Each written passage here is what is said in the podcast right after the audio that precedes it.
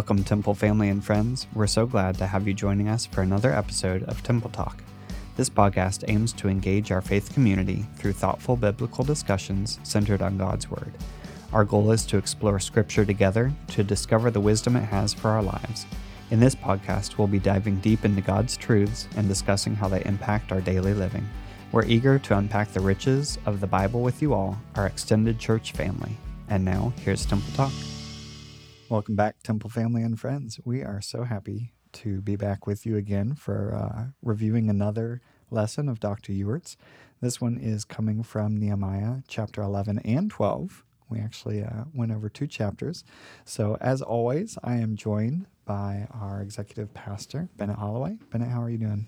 Oh, I'm doing well. I'm doing well. We're on the recovery road of sickness and enjoyed mm-hmm. some fantastic weather yesterday downtown at Mumfest here in New Bern, North Carolina, and uh, that small town feeling, and it was uh, it was a lot of fun. So we had a great Sunday, great worship, great lesson, and I'm excited to unpack this stuff with you, Tuck. Yeah. Um, before we get started, uh, Doctor York mentioned that we have a special service coming up on October twenty-ninth. Can you tell us what that involves? Yeah, so on October twenty-ninth, we're just going to be very intentional about uh, the two ordinances that we see in the New Testament, and, and primarily it's going to be focusing on baptism. We're going to have baptism and testimonies take place uh, during the service, along with communion, uh, where we'll participate in communion together as a congregation. So uh, my big plug there is if baptism is that next step for you, if you have not been baptized and you have questions about Uh, what baptism is and what it represents, my big encouragement is to reach out to our church, call our church offices, and they'll put you in contact with a pastor or a minister that can help guide you through that process on whether or not baptism is something that you should be doing on October twenty-ninth. Um, but then again, our big encouragement as a church is to continue just to prepare your hearts as we uh, we do take very seriously Um, communion. It's not something that's lackadaisical, uh, but in remembrance of the price that Christ paid, uh, we prepare our hearts so that we may sit at this table and break his bread uh, and, and drink this juice in remembrance of the blood that was shed and the body uh, that he chose to sacrifice for the forgiveness of our sins and uh, really our eternal life, so the gift that he's given us through it. Awesome. Looking forward to that coming up in the next couple weeks. Um, so looking at this sermon, uh, we covered, like I said, Nehemiah eleven and twelve. Uh, we are coming towards the end of this book, uh, and what Doctor Ewart was really bringing out this week was the walls and the temple are finished. Yes. The what you would think was the big work to be done, but we now see there is bigger work to be done. They need a lot of new things to help prepare themselves. Uh, he brings up that there are new people needed, new purity, new praise, and new provisions. So talk to me about how you see this when, you know, we think we got all the big things taken care of. We've finished the walls. We've finished the temple. Um, but now we need to work on the, the people. What I love about his parallel here on the new things that are needed to incorporate this new commitment, uh, this this new praise and worship and these provisions that are brought forward by God through his people and their disposition of sharing joyfully. What I love about this is it, it reminds us that sometimes we think the one thing that needs to be done is a simple one-step process. Mm-hmm. And I can testify to my own personal life. It's, it's, it's behavior modification is a solution. If I can just do this, then I will be a better person, or mm-hmm. I will be happier, or I will be more content, or I will be more secure, or I will be more confident or capable, or all of these things. If I could just do this. And as we look at Nehemiah, they've they've done it. They've they've rebuilt the walls. They've re- resecured it. They've accomplished, God's accomplished it through them in an incredible way in the midst of turmoil internally, persecution externally, and yet God uh, proved himself faithful through the leadership of Nehemiah. And then all of a sudden we see this continued need to be intentional, because these aren't just single solve for X formulas. These are algorithms that do take time, that do require patience, that de- required them to depend on God as they then answer the question how to develop a healthy Israel, how to develop a healthy Jerusalem in the context of this reestablished wall, in this reestablished city, in this reestablished covenant that their leadership had stepped into. Now it's time to start moving in. It's time to get new people in. It's time to time to commit ourselves to a way of living that is contradictory to the way we just repented of living. That there's there's this there's a new intentionality with our worship and praise, and and there's a new way that we see the things that which God has stewarded to us, and through the provisions and and providing the things uh, to the city and to the temple. And so I love that the parallels not only between the church and and Nehemiah, but also our church, mm-hmm. temple, and the temple, and Nehemiah. And so these parallels behind new people coming in, new staff coming on, as we pray for this new chapter, this new season uh, as a church, and then also really checking our own hearts as we navigate our stewardship of what he's brought and the praise that is on our lips, and really the pursuit of purity as to his will to be done in our lives.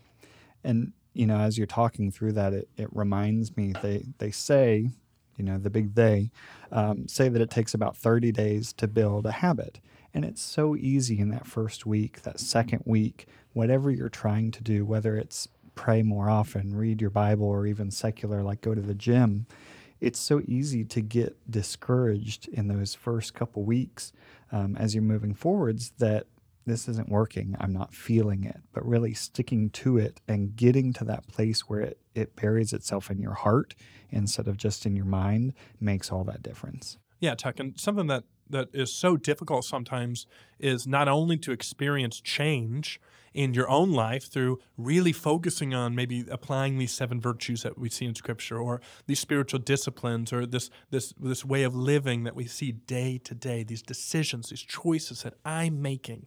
Um, but also, change is difficult. And that's one thing that we, this weekend we had our very first pastor search team report that was presented to the church. And I'm just so thankful for how Doctor Ewart is leading that pastor search team through a process of really intentionally being prayerful as the Holy Spirit guides us in this, in this portion, as we are praying for a level of patience, dependency on him, and unity in the body of Christ. And so their report was was positive. They walked through the different uh, different roles of the members that uh, are on the team while they were on the stage. And it really jumpstarts us. And my prayer is that we as a congregation are intentionally praying continually over this process, because there's a burden that really is unseen that was just put on the shoulders of that team. There's this burden, right? And there's also this level of attack that they've opened themselves up to willingly, with the responsibility of what they're needing to do as a team, but also how this very thing is the very thing that the devil doesn't want to see. Mm-hmm. The devil doesn't want to see a healthy temple that's reestablished on mission for God, unified by what God is wanting to do through the church. And so this pastor search team, they've done an incredible job at communicating. They're going to continue to do an incredible job at communicating. And the primary driver and the ask uh, that Dave had for us is that we pray and we intercede and we pray and we pray and we pray on behalf of that team, over that team, over their families, their marriages, but also over their unity as they are led by the Holy Spirit in the discernment of what's next for our church. Um, I think it kind of relates to this as well, but one of the big quotes that stuck out to me from Doctor Ewart was, he said, "See beyond the rubble for the potential." Let's go. And he was speaking about um, at the beginning of Nehemiah, when he's walking around the city, he's physically having to walk over the rubble of the walls and the temple. Um, Right, because he was he was riding his horse, mm-hmm. and his horse couldn't make it with him on his back, so he had to get down and he had to walk up and over the destruction, right, of the gates and the wall. Yeah. But I think that it's so true. It hit me in all the different parts of our lives, whether they are events that happen to us and we need to find our way out of it, um, or even just seeing ourselves for what we can be instead of what we are in this moment. And this is something that I'm really passionate about. I think it's built into my, I would say, worldview or the way that my mind operates. And I, I, I'm an optimistic kind of guy. And I love, I I know it's rare, it's weird. I love New Year's resolutions. I love new days. I love sunrises. I love new. And I and also to a degree, I do love change because it's in the midst of change where momentum can be developed. It's in the midst of change where we can repent, where I can repent, and new patterns of behavior can be implemented. So when it comes to new, I love a new week. I love a new day. I, I, I love a new year and a new chapter and season. These are things that can be something that's incredibly positive. And so what I loved about Doctor Ewart's perspective here is, is the rubble. Some people see brokenness, mm-hmm. and, and, and they mourn over the thing, and they don't yet see the potential in the midst of what can be rebuilt. And I think there is a grieving process. You have to accept our brokenness. We have to accept our need of the Lord and, and, and our need to maybe repent and, and our need for God to move in our lives. We have to acknowledge the rubble. But what I love is this pattern that we see in God as he looks at the people all throughout Scripture. There's a consistent pattern that comes up. And I want to read to you out of Romans chapter four, verses seventeen and eighteen. This is in reference to Abram, right? This is in reference to Abraham. He says in verse seventeen, "As it is written, I have made you a father of many nations in this presence, in the presence of him who he believed." That is God, who gives life to the dead and calls into being things that do not exist. In hope, against hope, he believed, so that he might become the father of many nations, according to which had been spoken, "So shall your descendants be." God's telling him, I have made you the father of many nations. Do you know how many children Abraham had whenever that was spoken to him? Zero. None. And so in Romans here, Paul's writing to the church, and he's talking about this, this, this thing that God does where he doesn't see you as rubble. And, and when he, he names you and he knows you and he calls you, when Jesus Christ called the disciples, he didn't call them because of their, their how incredible they are, how astute they are, how capable they are at articulating the gospel message. No, he called them for what he knew they would become. He looked at the rubble of our lives and he saw the potential. This is the exact same thing that God has done in each and every single one of us. And sometimes that's a difficult thing for us to accept. It's difficult for us not to look at our brokenness, not to look at our destruction, not to look at the storms, not to look at our, our, our, our difficult season that we're in and not see the rubble. And yet God is consistent in calling out the very thing that he know he will develop through that sanctifying process. He calls out the potential. And in many cases throughout all Scripture, he renames us as we are adopted. And I think that is just such an encouraging thing, this model that we see God doing with us. Doctor Ewart also explained, man, look at what happened with the rubble. It was actually the potential about what God wanting to do. And so for Hebrews eleven, chapter one, now faith is certainty of things hoped for, a proof of things not seen. And so this level of faith in Jesus Christ, the author and the perfecter of our faith, God's not only the one that can take us to this place of accepting and receiving the potential that he's wanting to do in us and the promises that he's spoken over us through his word, but also accepting, man, we're a bunch of, we're all a bunch of rubble and we need him. And so I loved that quote. I'm with you. I thought that was such a beautiful thing that he did.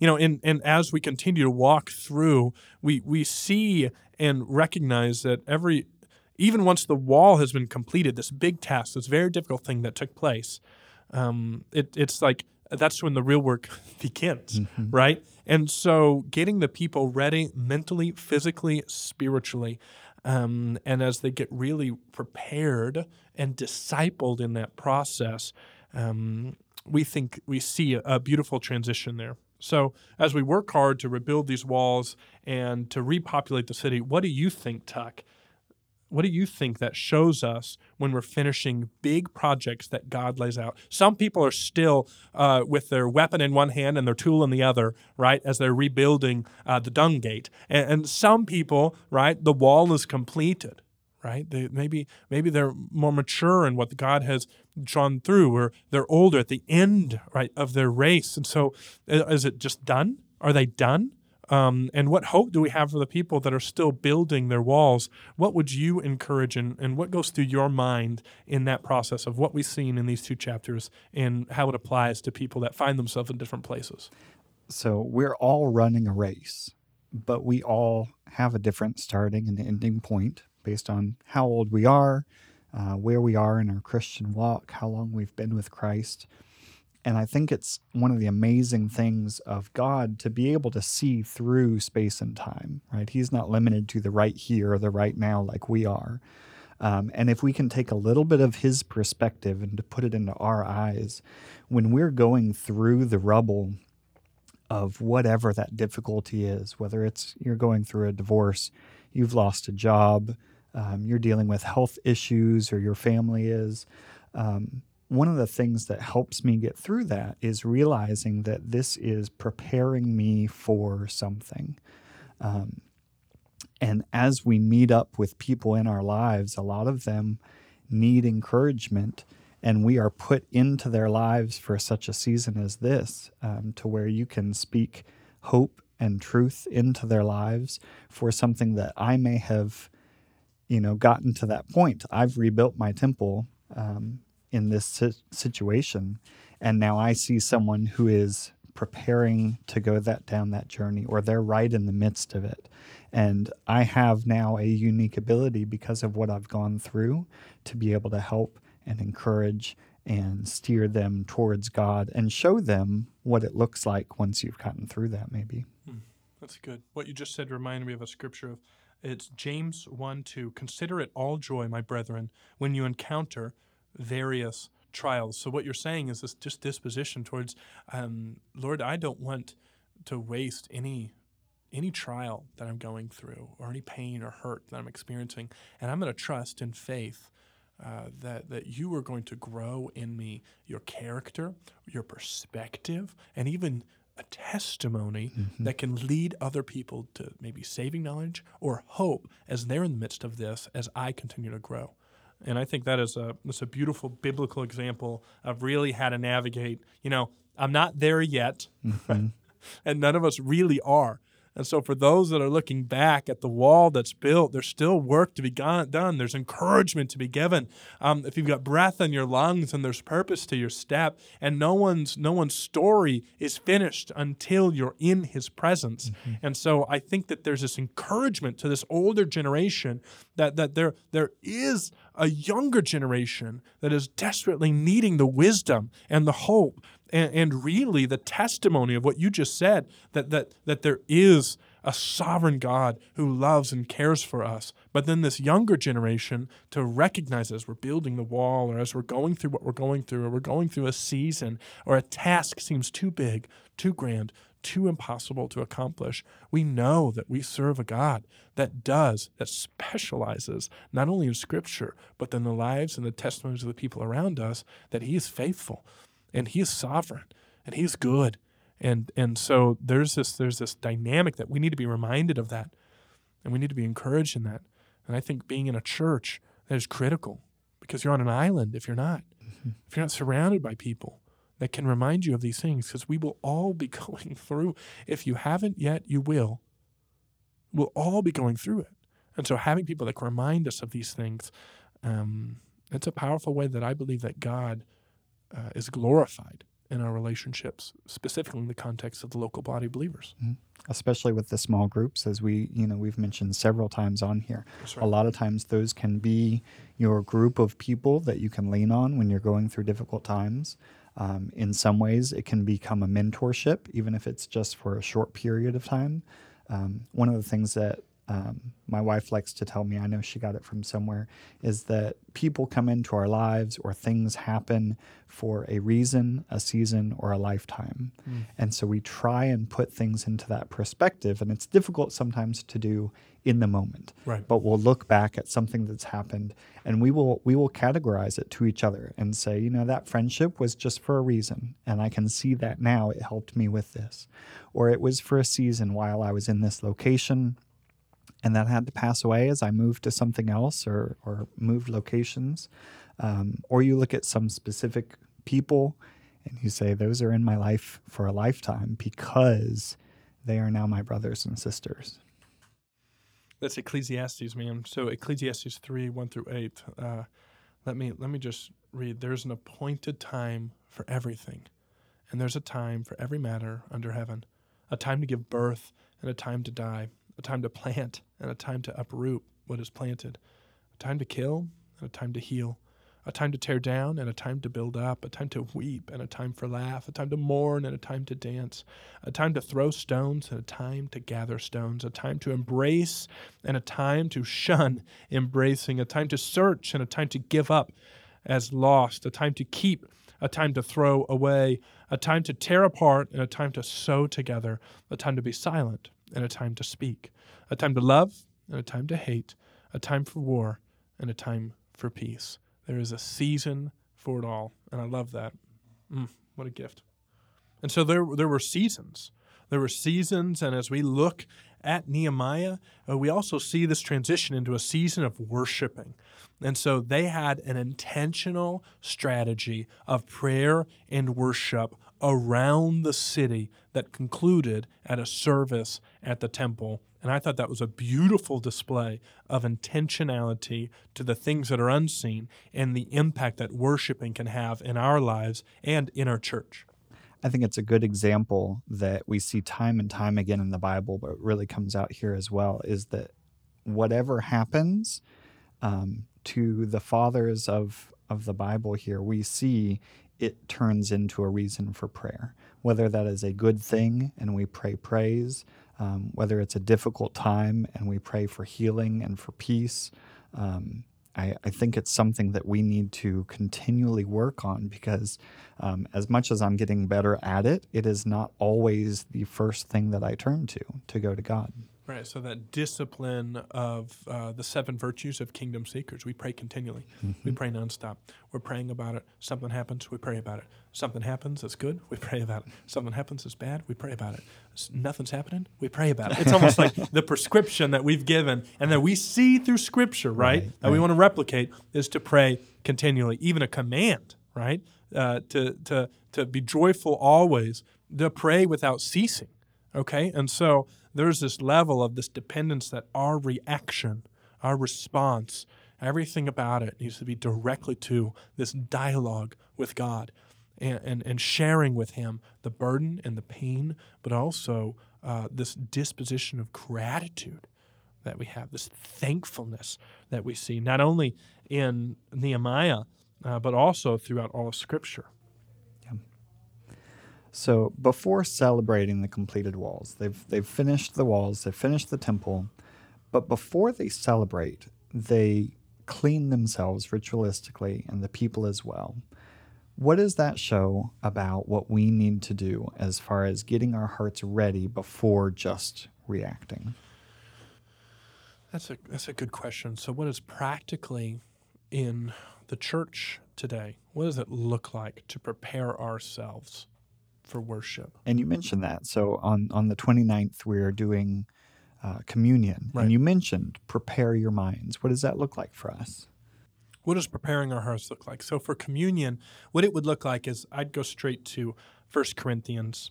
I'd go to First Corinthians chapter eleven, and that's going to be a passage that we'll end up talking about that day as well. But he writes here to the church of Corinth, "For I received from the Lord that which I also delivered to you, that the Lord Jesus on the night when he was betrayed took bread.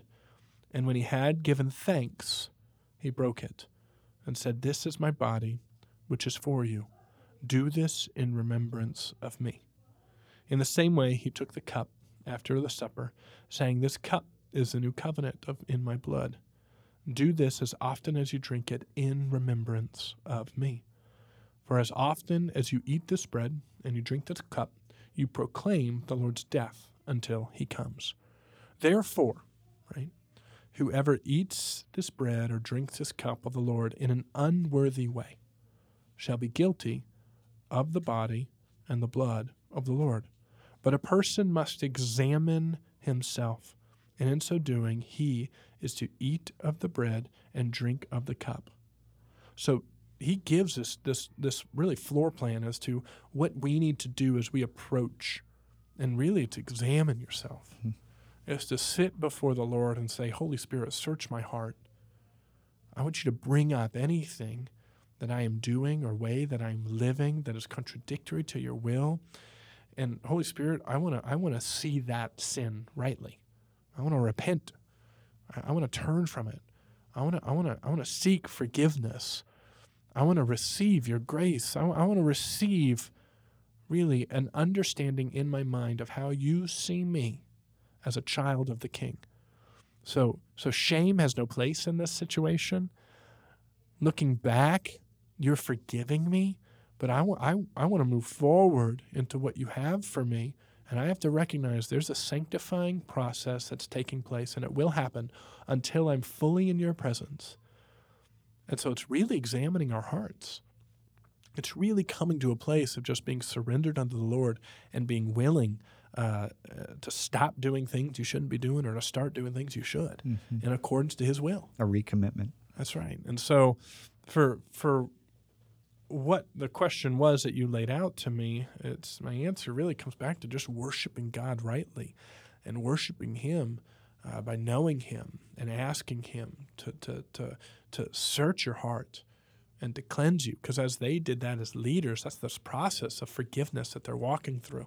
And so we see it, and we see it in a way that's reflected not just in the in the how prepared we are, right, personally and privately, but also in the outward expression that we saw in Nehemiah, to where their response was to was to give joyfully and and and, and give to the, the, the temple. And and and Doctor Ewart did mention that it takes more than money; it takes time and gifts. And this, in in today's context, we have to recognize that.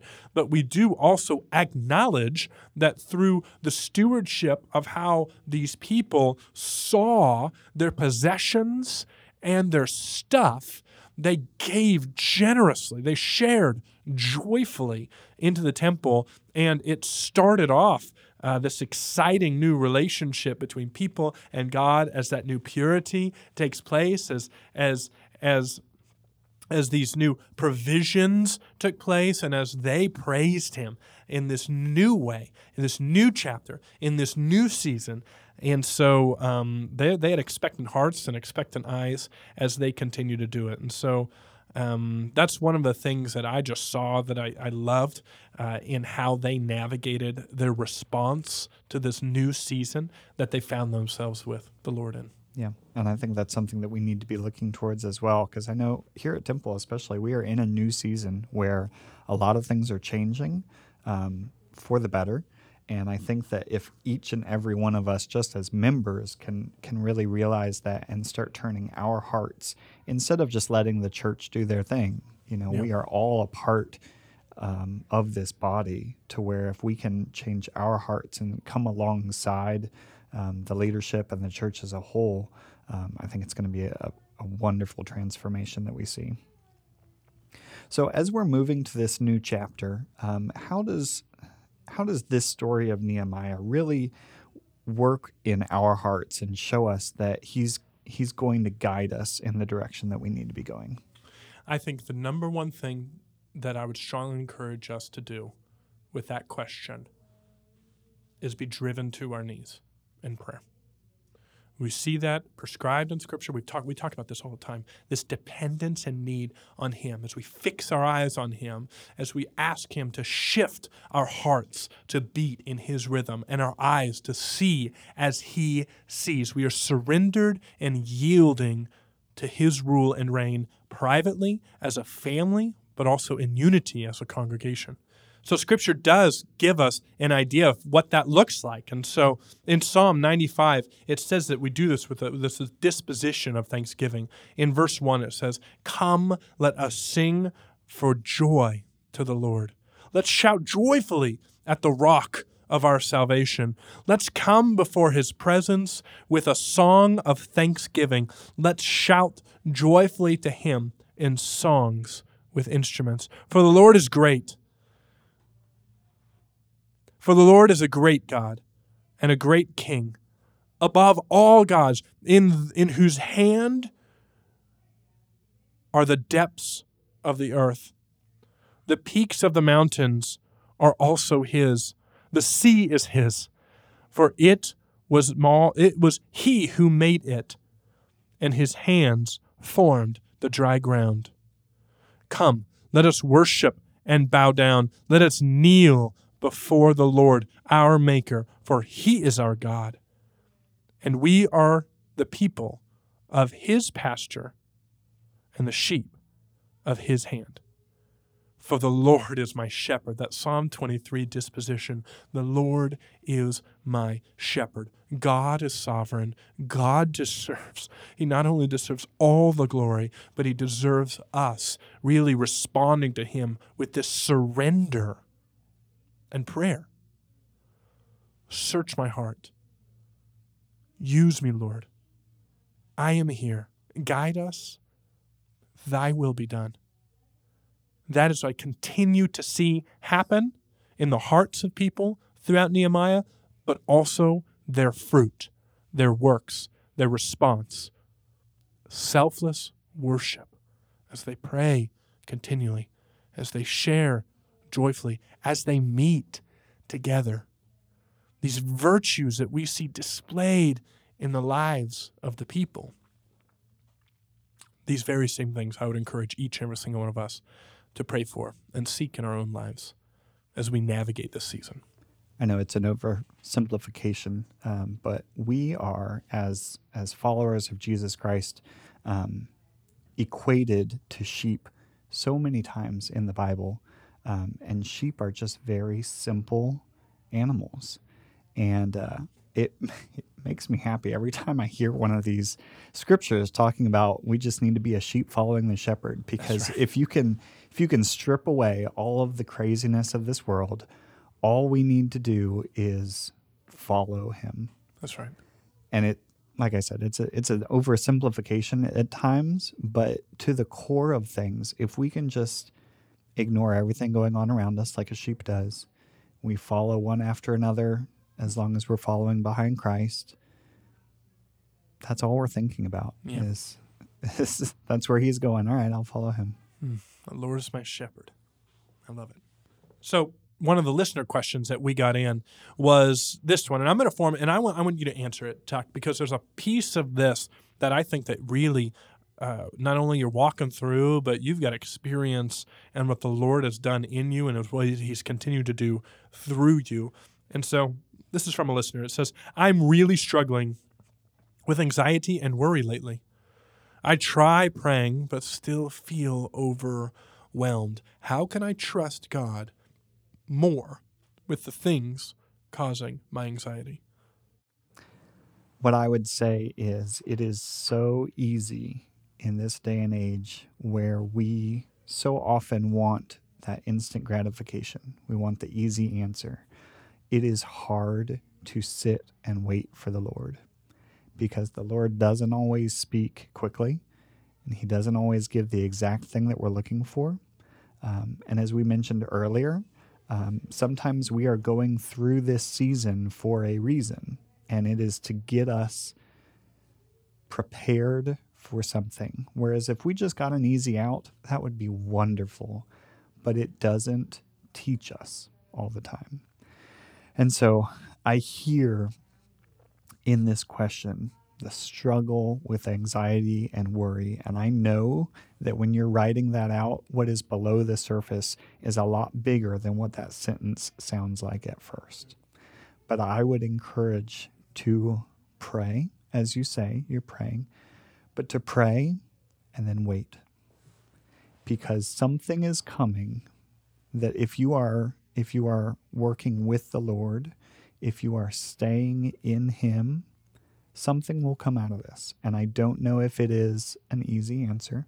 It probably won't be. I'm sorry for that. But what you will find as you get through this is that you have a strength that you didn't know that you had through Him. You will have a peace that you didn't know that you could have. And you will come out of it with a testimony that you never would have imagined. That's beautiful, Tuck. Yeah.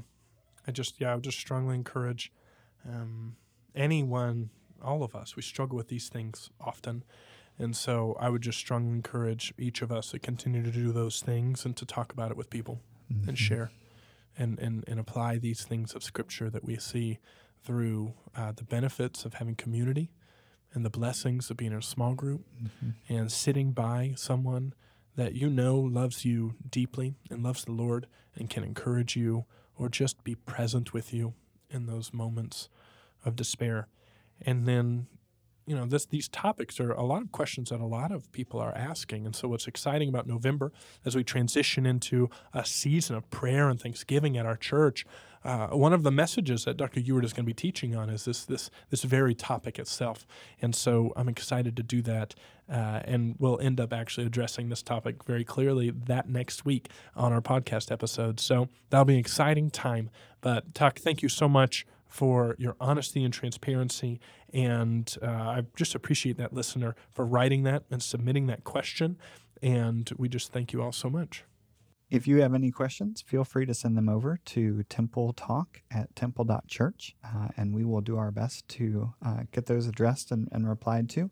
Um, and if you have anything that you'd like to send over to us, please do that. Uh, we're also available at temple dot church for any information. Um, Bennett, do you mind closing us in a prayer? Yeah, no problem. Father, thank you so much for who you are and what you've done. Thank you for bringing to remembrance your character and your faithfulness, how sovereign you are, Father. Thank you for looking at the rubble that is our lives and seeing the potential. And Lord, thank you for placing us in this moment of time in a place that is seeking your face. Lord, we pray uh, against the enemy, and we pray against his schemes. Uh, Lord, we pray for unity in our church, and also, Father, a hedge of protection over the pastor search team. We pray that you guard their hearts, their minds, their marriages, and their homes, and that, Holy Spirit, that they experience in a supernatural way your alignment and your discernment as they continue to navigate this transition. Father, for us, for our church, Lord, we pray that we continue to grow in dependency on you, Father, that we continually to grow in what it means to pray continually, to share joyfully, to worship God. Lord, that we continue to make Jesus known, that we live by the Bible, Lord, that we do these things as we seek for first your kingdom, that, Father, we have a trust and a dependence on you to carry us in throughout this season, but ultimately to glorify your name in this church and through this church around the world. It's in Jesus' name we pray. Amen. Thank you for joining us for another episode of Temple Talk. We hope that digging into God's Word together has enriched your perspective and brought encouragement. If you have any questions or topics you'd like to hear discussed on the podcast, feel free to email them at temple talk at temple dot church. You can also visit our website at temple dot church for more resources. We pray God will continue to bless you and your loved ones as you seek Him in Scripture. We'll see you next time on Temple Talk.